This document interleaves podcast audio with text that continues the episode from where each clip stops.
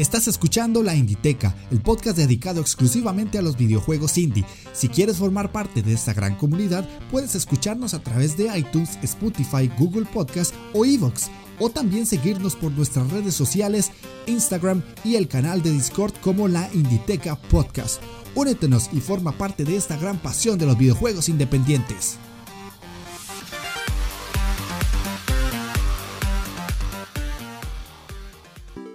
¿Cómo están? Sean bienvenidos a la Inditeca, el podcast dedicado exclusivamente a los videojuegos independientes. Yo soy Jeff de Astora y el día de hoy les traigo el análisis del juego Remodeled Tormented Fathers, un título que terminé en stream en mi canal de Twitch, así que si quieren ir a verme por ahí, ya saben que en la descripción está todo eso.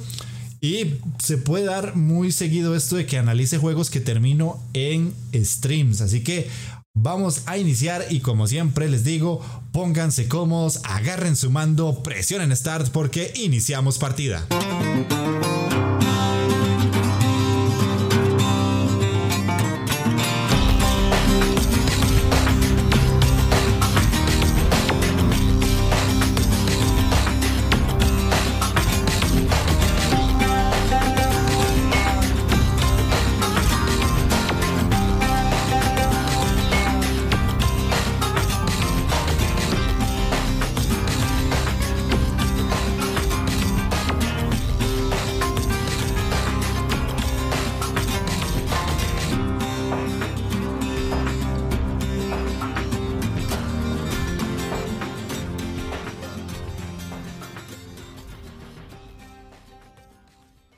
Bueno, para dar inicio con el programa de esta semana, tenemos varias cositas de qué hablar. Hay mucha noticia, eso es bueno y es raro.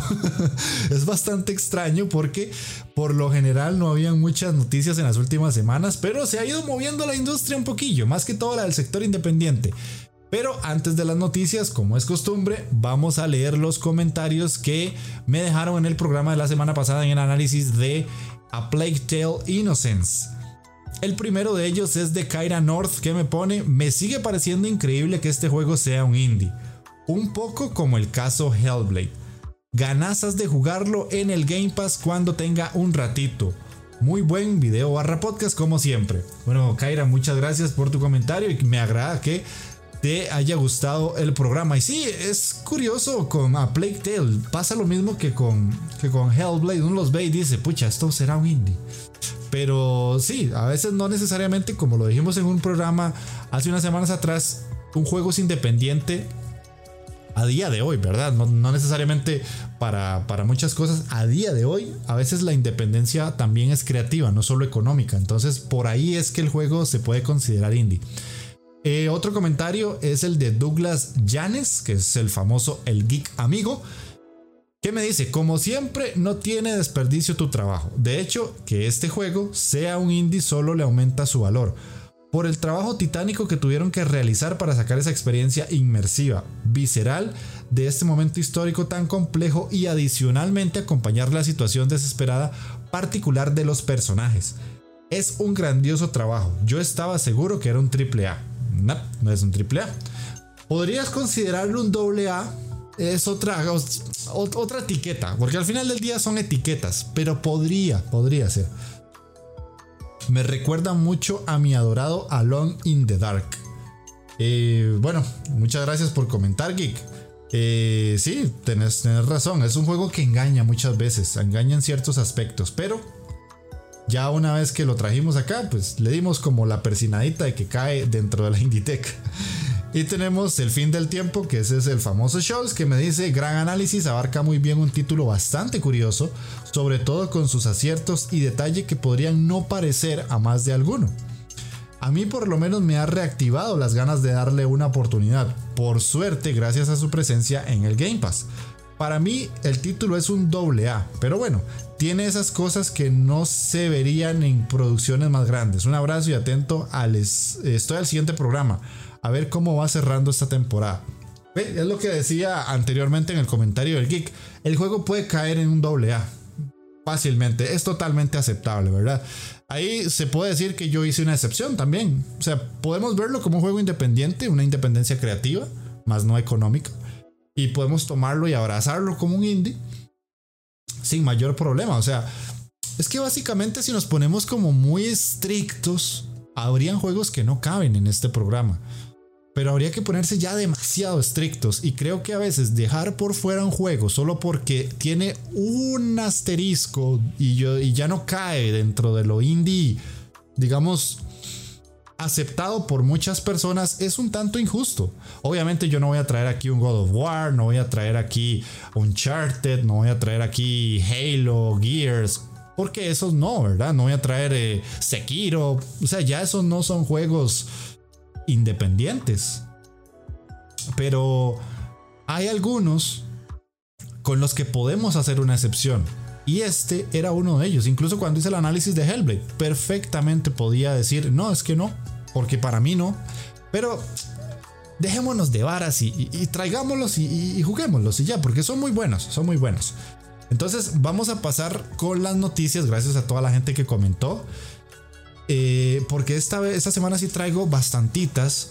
Y es que, curiosamente, eh, Scholz me pasó algunas para el, podcast como tal.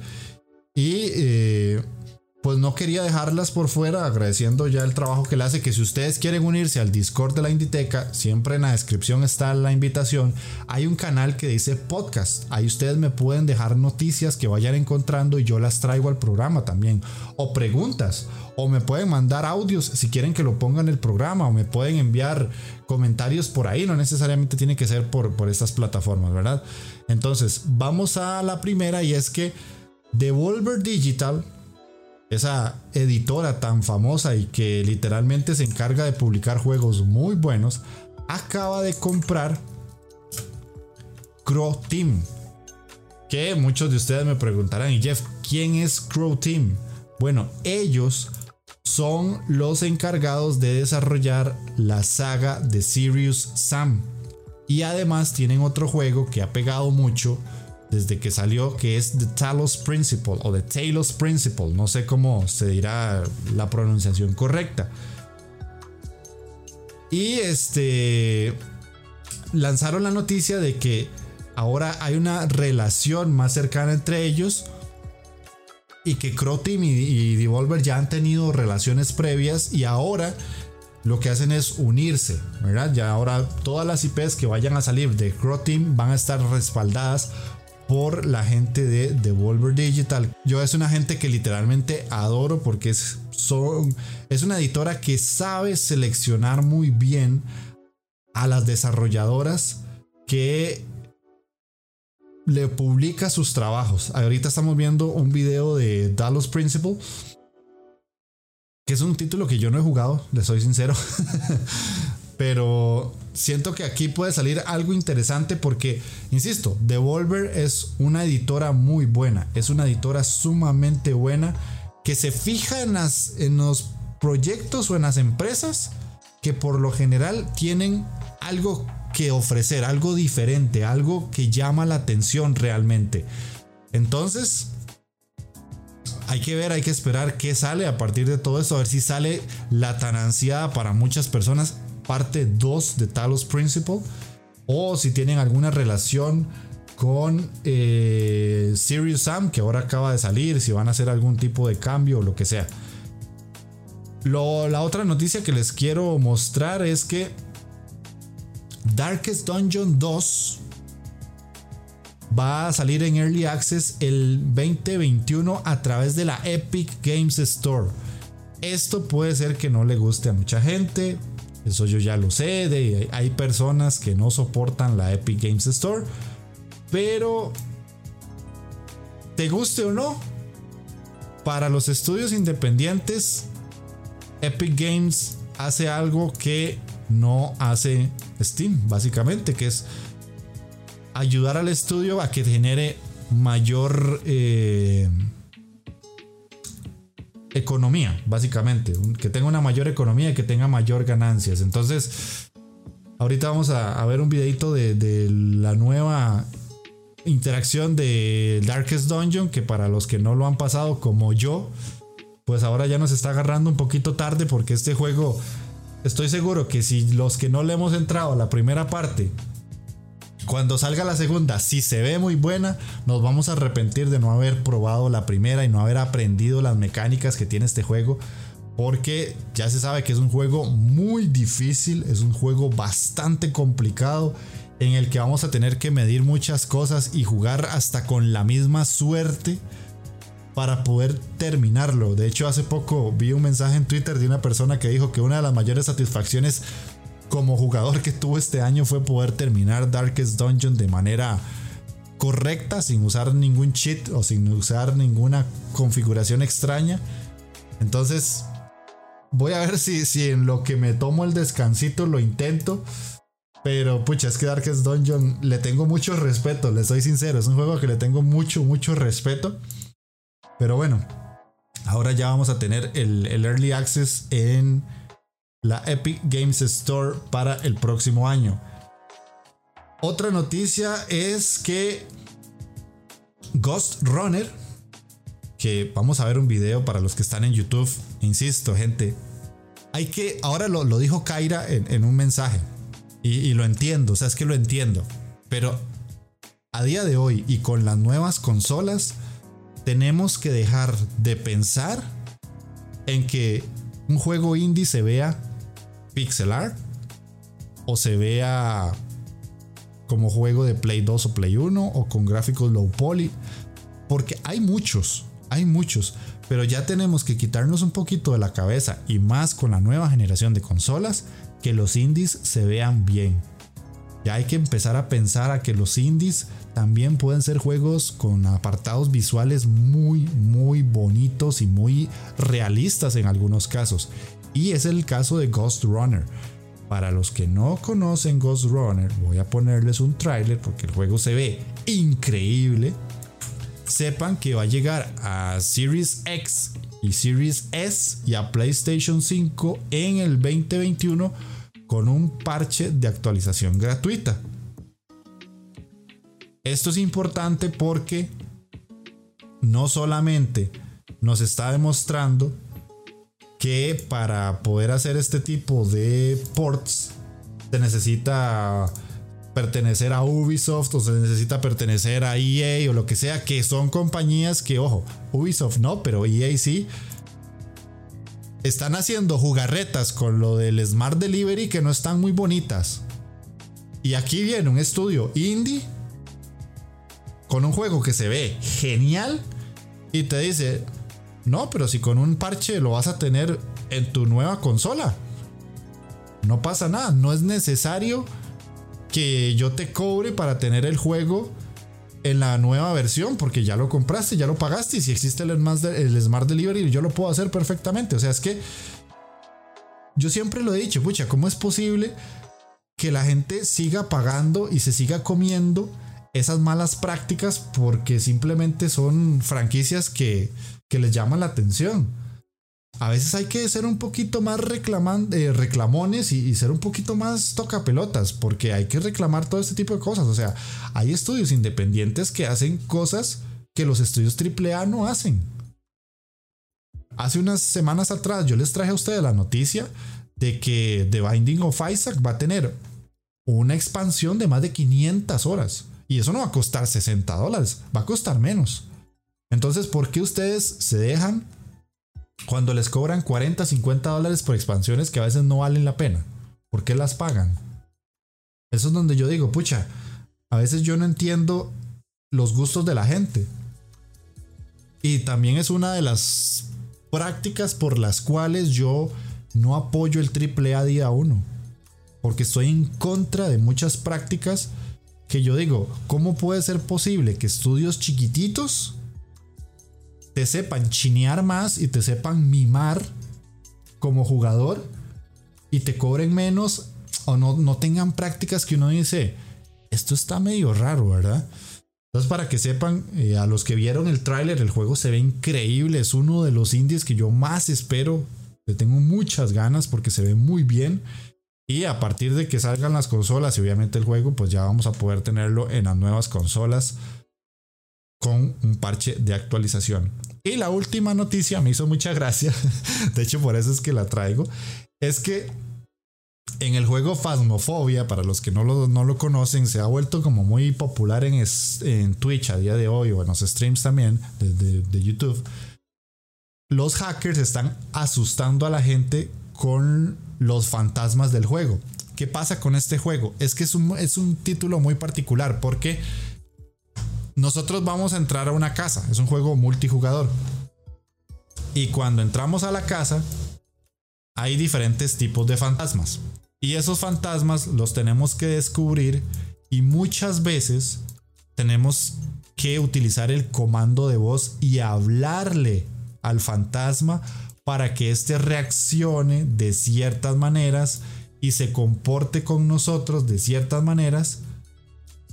Y ahí es donde está como el, el pegue del juego. Ver que tiene tan buen manejo de los comandos de voz y que parece mentira que nunca alguien lo había utilizado en un juego de terror o por lo menos no lo había pulido tanto. Pero sucede que como el juego es un indie, ¿verdad? pues es muy fácil hackearlo y hay personas que se están metiendo dentro del juego, dentro de los streams y están asustando a los streamers porque están modificando los patrones de actuación de los fantasmas hasta ese punto están llegando. Que no me parece tampoco una mala idea ni una mala situación, porque la gente a veces se confía mucho de que sabe manejar el juego, pero esto está relativamente curioso porque yo siento que le agrega hasta cierto punto una salsita, porque literalmente nos está permitiendo ver que el juego tiene su forma base de jugarse y también un extra que podría estar muy curioso, que es agregarle gente que sea el fantasma y que te pegue sustos que vos no te esperás.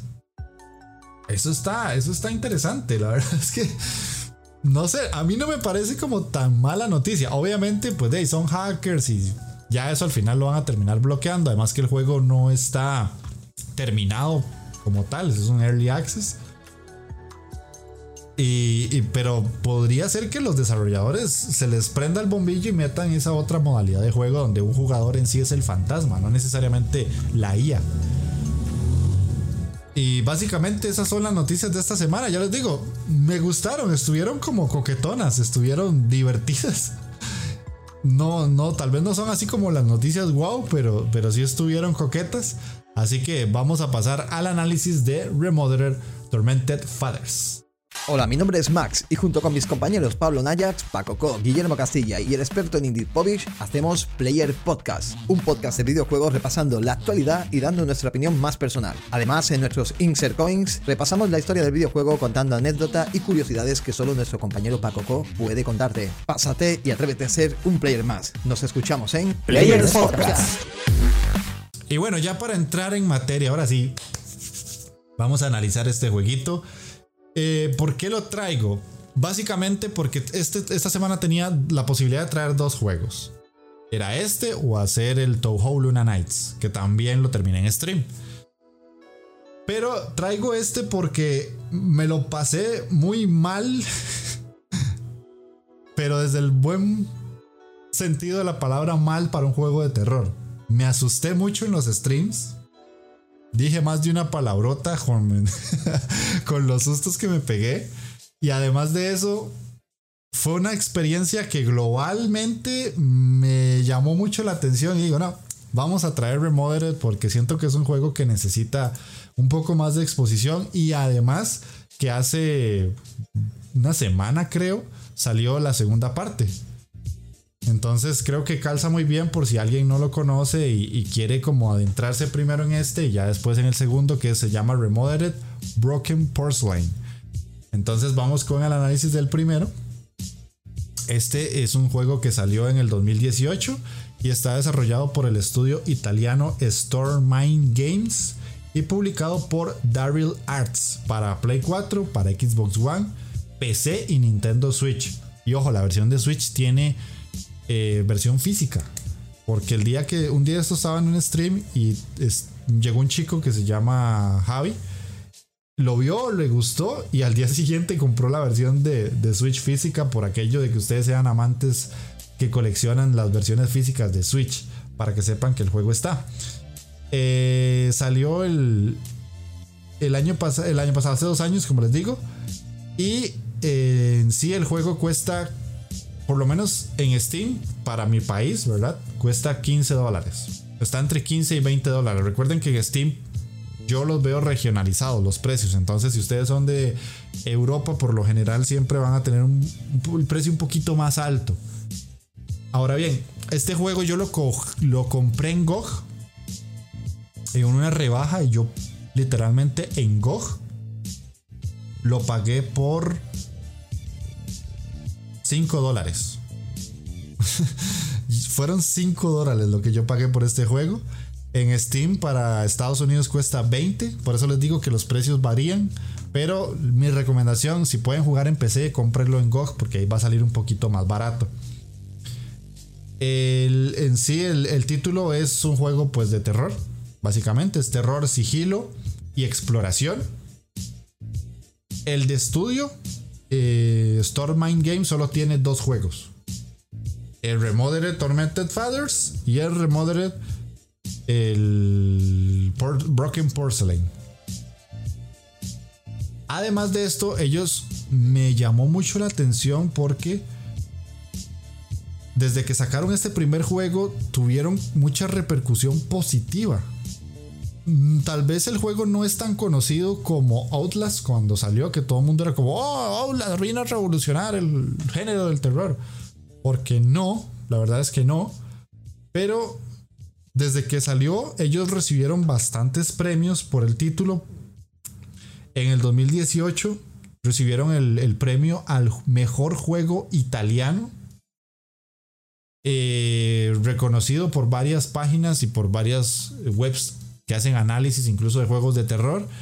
Eurogamer les dio el premio del mejor juego indie y el mejor juego italiano en el 2018 mejor juego eh, indie en general, ¿verdad? Y Eurogamer, no Eurogamer España, Eurogamer en general, ¿verdad?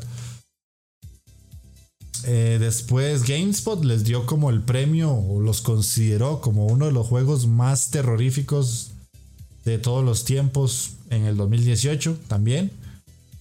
Y también recibieron un premio como el estudio que ganó el premio al mejor nuevo estudio en los D Stars Awards. No, no conozco ninguno de esos premios. Bueno, Eurogamer me suena, obviamente. Y GameSpot también, pero tampoco es como que son premios que yo diga, uy, sí, claro, los conozco. pero de igual manera es un reconocimiento al trabajo. No es como que sacaron el jueguillo, se quedaron ahí escondido en, en la lista de Steam y nadie los notó. No, es un juego que salió muy notorio para muchas páginas y mucha gente. Insisto, puede ser que ustedes estén escuchando este podcast y no sabían ni quién carajos era Remodeled ni Stormine y por eso es que les doy los datos. Entonces, para que conozcan un poquillo del juego en sí o los datos del estudio como tal. Y lo curioso es que en sí el juego esté para todas las plataformas, que eso para un estudio independiente eso es rarísimo. Es muy extraño que un estudio indie logre desde su día de salida posicionarse en todas las consolas. Por lo general sale en PC y después brinca a consolas. O sale en una y después brinca a las otras y llega a PC o como sea. Este salió en todas de golpe. Eso es muy importante. Por eso es que yo creo que tuvo tanta relevancia. Entonces vamos a pasar al análisis como tal del juego en sí. Y es que normalmente yo traigo todo escrito. Ustedes saben, y tengo mi cuadernito aquí al frente que yo todo lo escribo. Pero este juego me caló tan fuerte y lo tengo aquí, pero grabado en la frente, en el cerebro, que no es necesario que les, que les traiga un, escrito para poder analizarlo porque me, me sorprendió para bien y me dejó con una sensación tan buena que me acuerdo de muchas cosas. En cuanto a historia, les voy a contar solo el inicio. ¿Por qué? Porque la historia, lo gracioso del juego es irla descubriendo después de pegarte tus sustos porque te los vas a pegar. Y es que nosotros vamos a estar en el papel de Rosemary Reed. Ella es una mujer de 35 años que llega a la casa de un señor que se llama el Dr. Felton. Este señor tiene una enfermedad. Y la señora Reed llega ahí porque quiere investigar qué fue lo que pasó con un caso que lo involucraba a él y a su familia por la desaparición de su hija. Entonces, como no se había hecho nada por el caso, bueno, ella va y trata de informarse a ver qué fue lo que pasó. Y cuando llegamos a la casa, la primera persona que nos recibe no es el Dr. Felton, porque ya es un adulto mayor. Nos recibe Gloria, que es como la, la que lo cuida en la casa. Y ya nos deja entrar, llegamos al cuarto del señor Felton y lo empezamos a interrogar. Y en este caso, eh, la, eh, Reed, Rosemary Reed, le pregunta por su hija y él se altera. Y él dice que no, que es que no sabe dónde está, que no quiere hablar del tema y le dice que se vaya, que no quiere más hablar de eso, que por favor se vaya de la casa. Entonces, el personaje que nosotros usamos sale de la casa, pero como cualquier juego de terror, no se podía quedar quieta, porque le pica todo y se devuelve y nos obliga a entrar a escondidas a la casa. Entonces ustedes, si han jugado juegos de terror, saben que una vez entramos a una casa de manera ilegal o porque esté abandonado, lo que sea, una vez que entramos a esa casa, todo va a salir mal. Todo va a salir mal, pero súper mal. Y entonces, a partir de ese momento, inicia la historia del juego. Y además la jugabilidad. Siguiendo un poquito con la historia, ¿qué es lo que tratamos de hacer nosotros al entrar a la casa?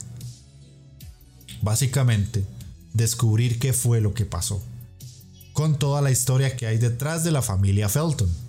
Ya no solamente es el señor o el doctor Felton, sino que hay que descubrir qué pasa con esa familia, porque era una familia muy importante en su momento.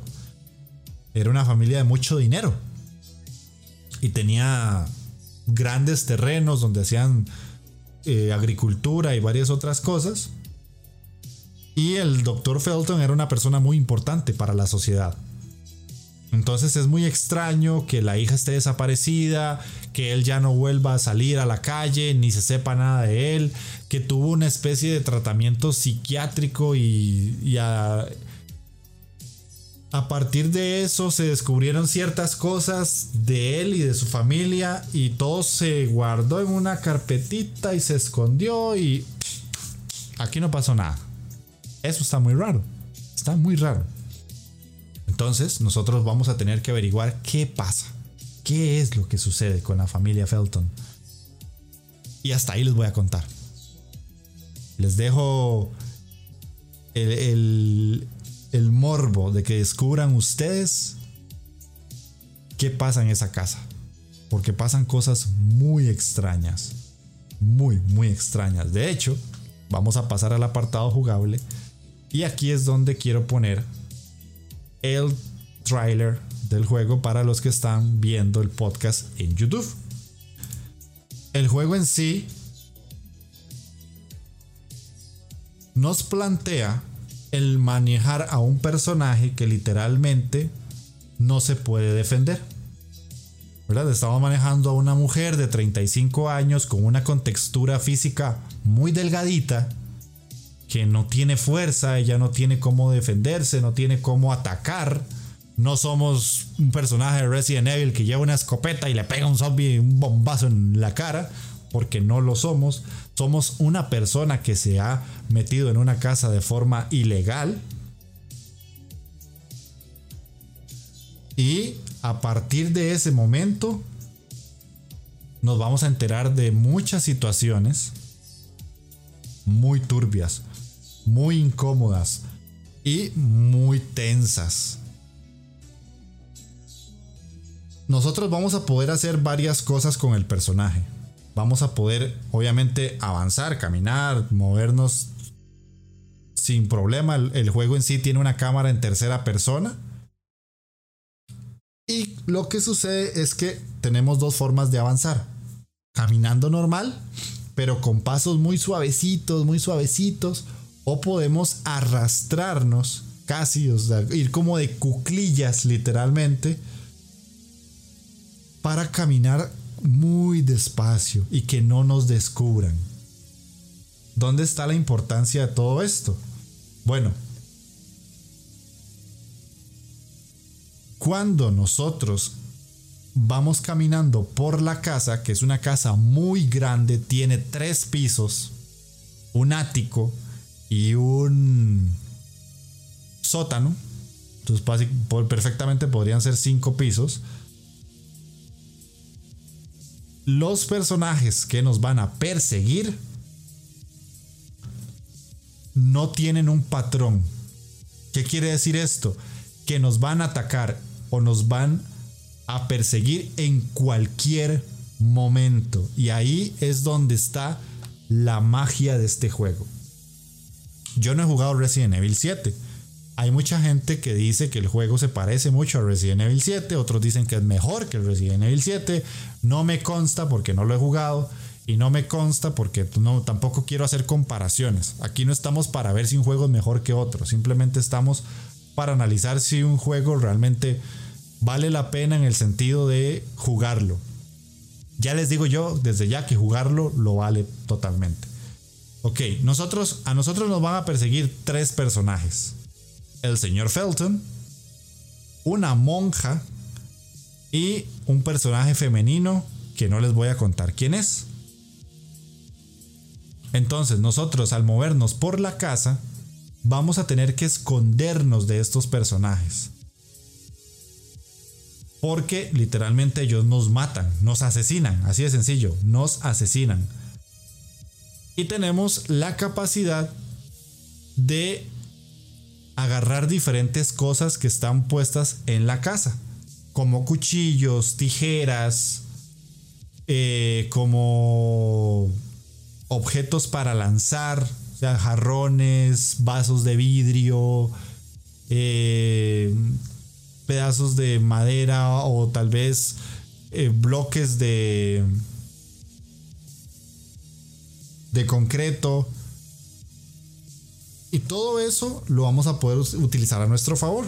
Y además vamos a tener los diferentes puntos donde nos podemos esconder, como los armarios, debajo de sillones o eh, en algunos casos como en algunas rendijas o cerrando algunas puertas o en lugares oscuros porque la casa está iluminada en ciertos momentos y algunas esquinas están muy oscuras entonces nos podemos agachar y quedar queditos y el personaje en sí no nos puede ver y vamos a tener que pensar muy bien y jugar muy bien con eso.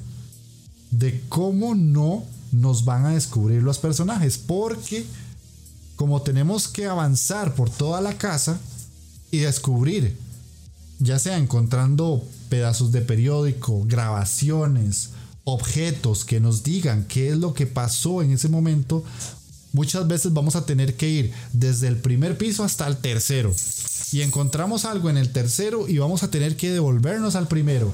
Y llegamos al primero, activamos lo que sea que haya que activar y ahora tenemos que ir al segundo, pero al fondo de la casa. En esa caminadera, en ese recorrido, nos vamos a topar a los personajes que nos persiguen. Y ahí les juro, veas que les juro por lo que más quieran que se van a pegar unos buenos sustos. ¿Por qué? Por dos cosas muy particulares. Los personajes que nos, que nos matan, que nos persiguen, andan por toda la casa. Por toda, por todos los pisos. Y además, los desarrolladores fueron muy cabrones, eso tengo que admitirlo, que nuestro personaje principal lleva puestos tacones tacones. ¿Quién en su sano juicio se mete una casa con tacones? Cuando pones un tacón en el suelo, suena durísimo y es obvio que te van a escuchar. Entonces el juego tiene una mecánica súper interesante que es que cuando nosotros estamos en el segundo piso y no estamos caminando en cuclillas, sino que estamos caminando normal, los personajes si nos llegan a escuchar y tienen un oído muy bueno, salen corriendo a donde escucharon los pasos. Y eso se invierte también, porque nosotros podemos llegar a escucharlos a ellos. Tal vez estás en el primer piso buscando una, una batería o lo que sea. Y escuchar la voz del señor Felton, que está cantando una canción y él anda como unos zapatos de goma, las botas de hule, y suena como cuando camina. Y literalmente nosotros lo podemos escuchar, pero como no lo vemos porque la casa es súper oscura, no sabemos dónde está.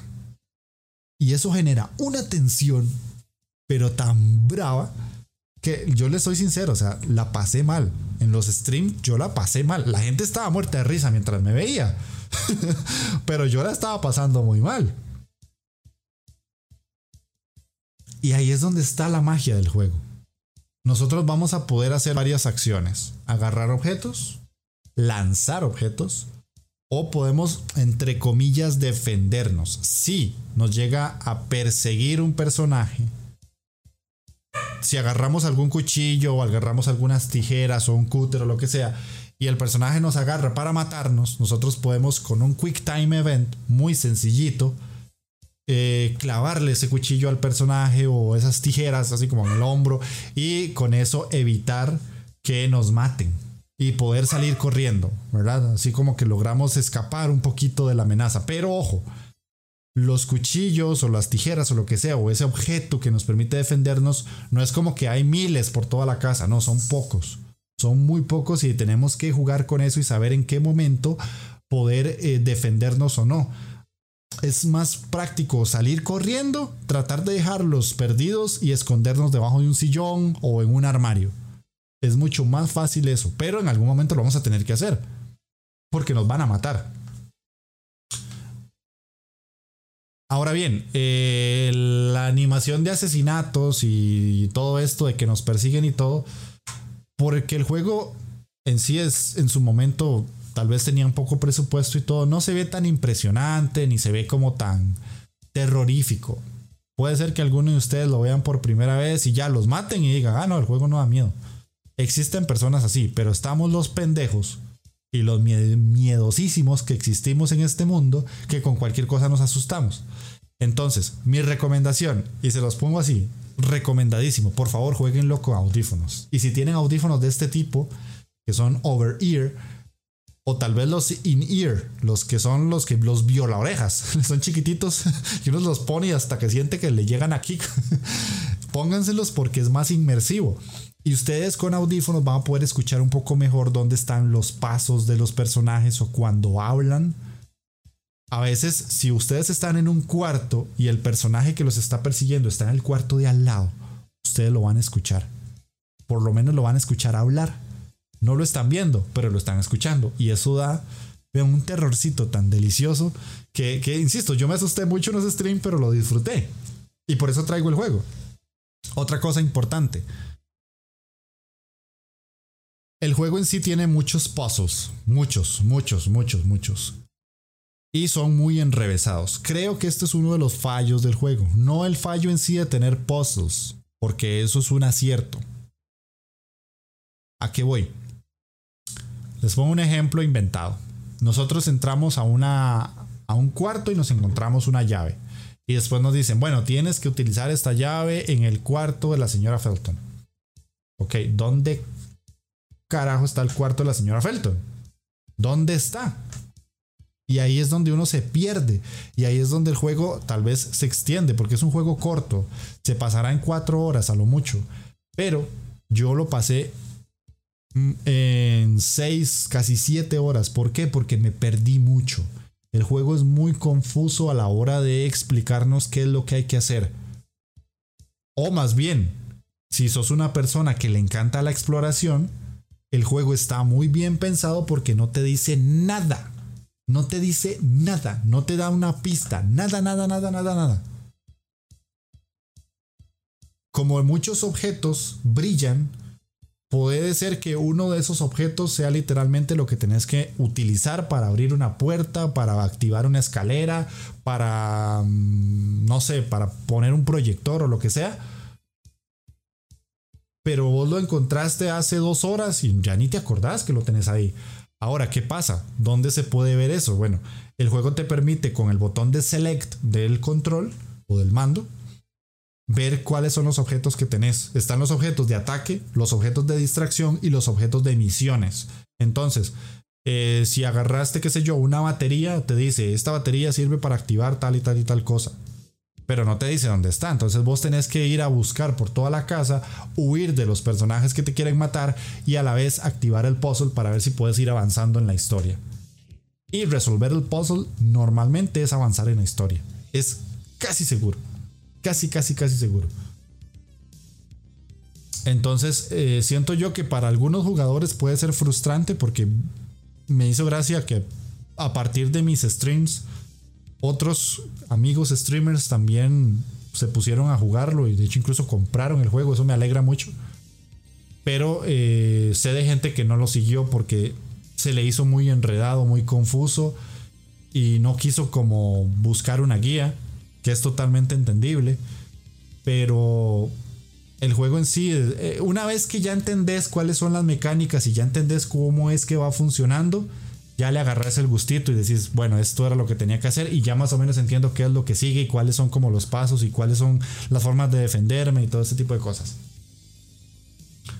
Eh, para ir cerrando el aspecto jugable, creo que está muy bien planteado. Básicamente eh, el aspecto jugable está, está muy bien desarrollado porque te sentís indefenso.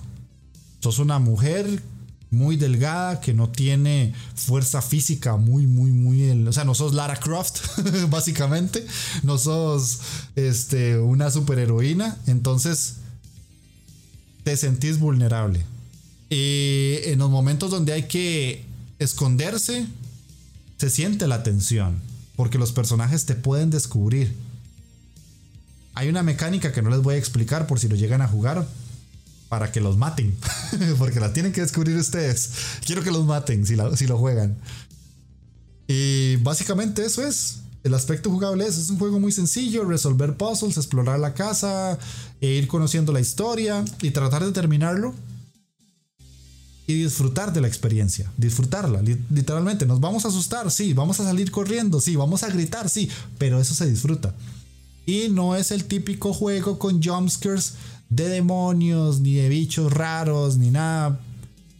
E, e, la tensión está en saber que los personajes que te van a matar te pueden perseguir. Ahí está la tensión, ahí está lo feo. Ahí está lo que uno dice, pucha no quiero salir de aquí porque me van a descubrir. Eso, esa sensación es lo genial. Esa sensación. Si, si les gustó Outlast, puede que este les guste. Si les gustó Final, eh, Final Fantasy. Resident Evil 7, porque si no, no lo he jugado, pero lo he visto. Pero si les gustó Resident 7, este les va a gustar. Así de sencillo, este les va a gustar. Eh, pasamos al aspecto musical aquí hay una cosa muy interesante. La música de este juego está compuesta por Nobuko Toda, que es un compositor que ha participado en juegos de Final Fantasy, Halo y Metal Gear Solid, acompañado por Luca Balboni, quien creó música para películas como Mine and Watch Time, eh, Mine and Watch Them Fall, no conozco la película. Pero bueno, por si ustedes sí la conocen. Es un soundtrack de 22 canciones. La gran mayoría del tiempo son como ambientales, no tienen como tonadas así como muy eh, extremas, así en el sentido de que son como muy eh, potentes ni nada, no, no. De hecho tiene una primera canción que es una canción cantada a, voz, típico grupo que la canta, está muy bonita, está muy pega mucho con la con el ambiente del juego y las otras canciones son más ambientales y son más de, calzar con los momentos del juego. No tiene un, soundtrack que nosotros vayamos a recordar para siempre, de esos soundtrack memorables, no. Pero siento que calza muy bien con lo que pasa en la historia del juego, en las escenas y en los momentos de tensión. Porque sí sube la música para que nosotros sintamos como ese momento eh, creepy. Y en algunos casos, cuando nos están persiguiendo los enemigos, hay una canción que suena de fondo. Entonces, cuando la canción deja de sonar, eso es un pequeño tipcito, eso indica que ya podemos salir de nuestro escondite. Como cual ratilla, ya nos podemos salir a ir a, buscar cual otra, cualquier otra cosa y, a, sortear nuestra vida. Así que vamos a ir a escuchar una canción. Posiblemente trate de poner para la gente que escucha el podcast en audio, insisto, en YouTube no puedo poner canciones. Vamos a ir a escuchar una canción y regresamos con el aspecto visual y con las conclusiones. Say goodbye, from my eye. If you leave me, pretty sure you miss me. If you fly, you lose something in Listen to me The romance leave us free, but needs to be taken care like a tree. If you fly, you lose something in the sky. Say goodbye, you from my eyes you leave me, you sure you miss me. If you fly, you lose something in Y bueno, ya volviendo después de esa canción, el aspecto visual como tal. El juego en sí mmm, se ve bien no se ve genial. De hecho, el, el Broken Porcelain, que es el nuevo, ese se ve muy bien, se ve bastante bien, diría yo. Se ve ya como juego de nueva generación, en el sentido de la generación que estamos. Porque el juego este, el Tormented Fathers, si les soy sincero, es una mezcla entre gráficos de esta generación con gráficos de la generación pasada. Me explico, gráficos de esta generación en el sentido de la casa, el modelado de los objetos, la casa en sí como tal, está muy bien hecha, tiene muy buena iluminación, tiene muy buen detalle los, los muebles, las paredes, el piso, las cosas, todo está muy bien pulido, está muy bien hecho. El agua, todo está muy bien, se ve muy bien. De hecho, incluso en el stream a mí me dijeron, esto es un indie. Sí, volvemos al mismo punto de ahora al inicio. Dejen de pensar que los indies, por definición, se tienen que ver feos o sencillos. Hay gente que sabe hacer juegos ya. Solamente que no, ya no trabajan para un estudio, pero gente que salió de Ubisoft, salió de EA, salió de Square y ya saben hacer todo este tipo de juegos y tienen las licencias de los, de los motores y todo. Acostúmbrense a que un indie no necesariamente es un juego con gráficos sencillos. Por favor, en serio se los pido. Pero bueno, eh, en donde falla o se ve feo, digámoslo así, el juego es en el apartado de las caras de los personajes, en la gesticulación, eso sí se ve mal. Se ve bastante mal. Y en las muertes. En las muertes se ve fatal, se ve muy feo. O sea, no se ve, no da miedo, no da asco, no impresiona. Se ve como de 360, de Play 3. Pero que a la vez tiene una casa que se ve tan bien que esa combinación como de película clase B, dejémoslo así, como si fuera una película clase B, se ve súper bien. Digamos como, como que uno dice, me lo creo, me lo creo. La verdad es que me lo creo. Y, vieran que, que se disfruta bastante. Si ustedes no son de esos policías de, los gráficos Full HD 4K 60 cuadros por segundo en mi super pantalla lo van a disfrutar mucho si, si, son de esa gente que tiene que tener lo más top de lo top de lo top en gráficos pues mejor ni lo jueguen pero si no les importa eso que yo sé que mucha gente que me escucha eso ya no le interesa porque los que les interesa es disfrutar el juego lo van a gozar mucho insisto se ve como una película clase B de terror. así se ve, por lo menos con los personajes. Los personajes son así. Y algunas veces van a ver algunos glitchecillos, que algún personaje que nos persigue se queda pegado, o que tal vez nos sacan debajo de un escondite y se queda haciendo como así, como una animación súper rara. Bueno, eh, a veces hay que perdonar ciertas cosas, ¿verdad? No todo puede ser perfecto. Habría que ver el nuevo juego, el Broken Porcelain, a ver si arreglaron ya todas esas situaciones. Yo he visto videos, no he visto gameplay y se ve muy bien, se ve mejor. Y ya que se vea mejor que algo que ya desde un inicio se ve bien, es una buena señal. Así que yo siento que en el apartado visual pudo estar un poquito mejor, no lo voy a negar. Pero a como está, está muy bien. Está muy bien. Además es un juego que salió hace ya dos años. Así que ah, hemos avanzado mucho, ¿verdad? Ah, no, no debería por qué yo darle tantos palos. Pero si alguien me dice que se ve feo, bueno, eh, es, tal vez es parte del encanto también. Porque ya Resident Evil 7 puso una vara muy alta. Y ya igualar eso, uff, es que es complicado. Y los mismos Resident Evil Remaster, el 2 y el 3, joder, es que cómo se ve eso. O sea, ya llegar a eso cuando no existían esos juegos hace muchos años, pucha, es, complicado, es complicado. Y ya para cerrar en conclusiones, se los recomiendo mucho. La verdad es que, a no ser de que ustedes no sean amantes del, género de terror, ojo, yo no lo soy. Yo soy un miedoso, pero de, la. Desde este pelito que se me sale aquí hasta la punta de los pies, yo soy un. Pero un miedoso. Lo disfruté. Lo disfruté mucho. Vieran que lo disfruté bastante. Es un juego que es divertido, no solamente jugarlo, sino también ver jugar a alguien. Se lo recomiendo mucho, no solamente para, para que ustedes lo prueben, sino que si pueden estar con alguien más o que se cambien el control mientras lo juegan, lo van a disfrutar mucho porque los sustos están garantizados. Por lo menos el, el ¡ay! Eso está garantizadísimo, se los aseguro. Y yo lo disfruté bastante. Es un juego que es divertido en sí, es divertido. La historia no será como la más grande de todas, ni que nos va a cambiar la vida. Incluso puede ser que sea una historia malona. Pero insisto, es que ese juego tiene algo como de clase B, de cine B, lo que sea, que queda bastante bien. O sea, es que queda bastante bien, vieran que sí. Y si, les, y si ven el tráiler del nuevo juego y les llama la atención, jueguen primero este porque la historia continúa.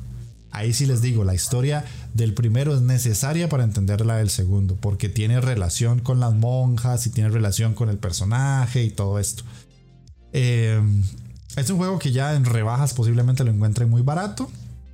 Está para todas las consolas. Si necesitan una computadora medianamente potente para correrlo. No es que necesitan una 2080, porque no, o sea, pero sí tal vez sí necesitan tarjetillas de video de la serie 9, diría yo, para arriba. Para que les corra bien. El juego se le pueden bajar los gráficos y no hay problema. Y además de eso, eh, es un juego diferente. Es terror, pero diferente. No es un Outlast, aunque se parece. No es un Silent Hill. No es. Eh, ¿Qué puede ser? Como, como un Resident 6 o un Resident 5. No. Es un juego muy a su estilo. Es un remodered, así de sencillo. Es un remodered. Ahora yo tengo un juego referencia para este tipo de títulos. Es un remodered. Así que se los recomiendo mucho. Ojalá que les haya gustado el programa. Ojalá que les haya gustado el análisis. Eh, ojalá que lo jueguen también. Ojalá que, que, lo jueguen y me comenten. Y si no, este, los invito a seguirme, ya saben, en Twitter, en Instagram, para que estén al tanto de cuando hago streams y hago todo este tipo de juegos eh, en mis videos. Síganme en el canal de YouTube, suscríbanse, la campanita, todo eso para que sepan cuando les subo un video. Y además eh, les recuerdo que quedan solo, si no me equivoco, queda un programa más y acaba la temporada. El programa de la siguiente semana es el último programa de esta temporada. Y ya cuando acabe esta temporada me doy unos, unos descansos de unas, yo creo que de 3 a 4 semanas, por lo menos del podcast, ojo, del podcast, el contenido de YouTube y los streams van a continuar para que me sigan por ahí y se den cuenta de todo el contenido que estoy subiendo. Así que Ojalá que les gustara todo este programilla de especial Remodered, un juego que normalmente no traería si no lo hubiera hecho por el stream. Y nos estamos viendo la próxima semana. Chao.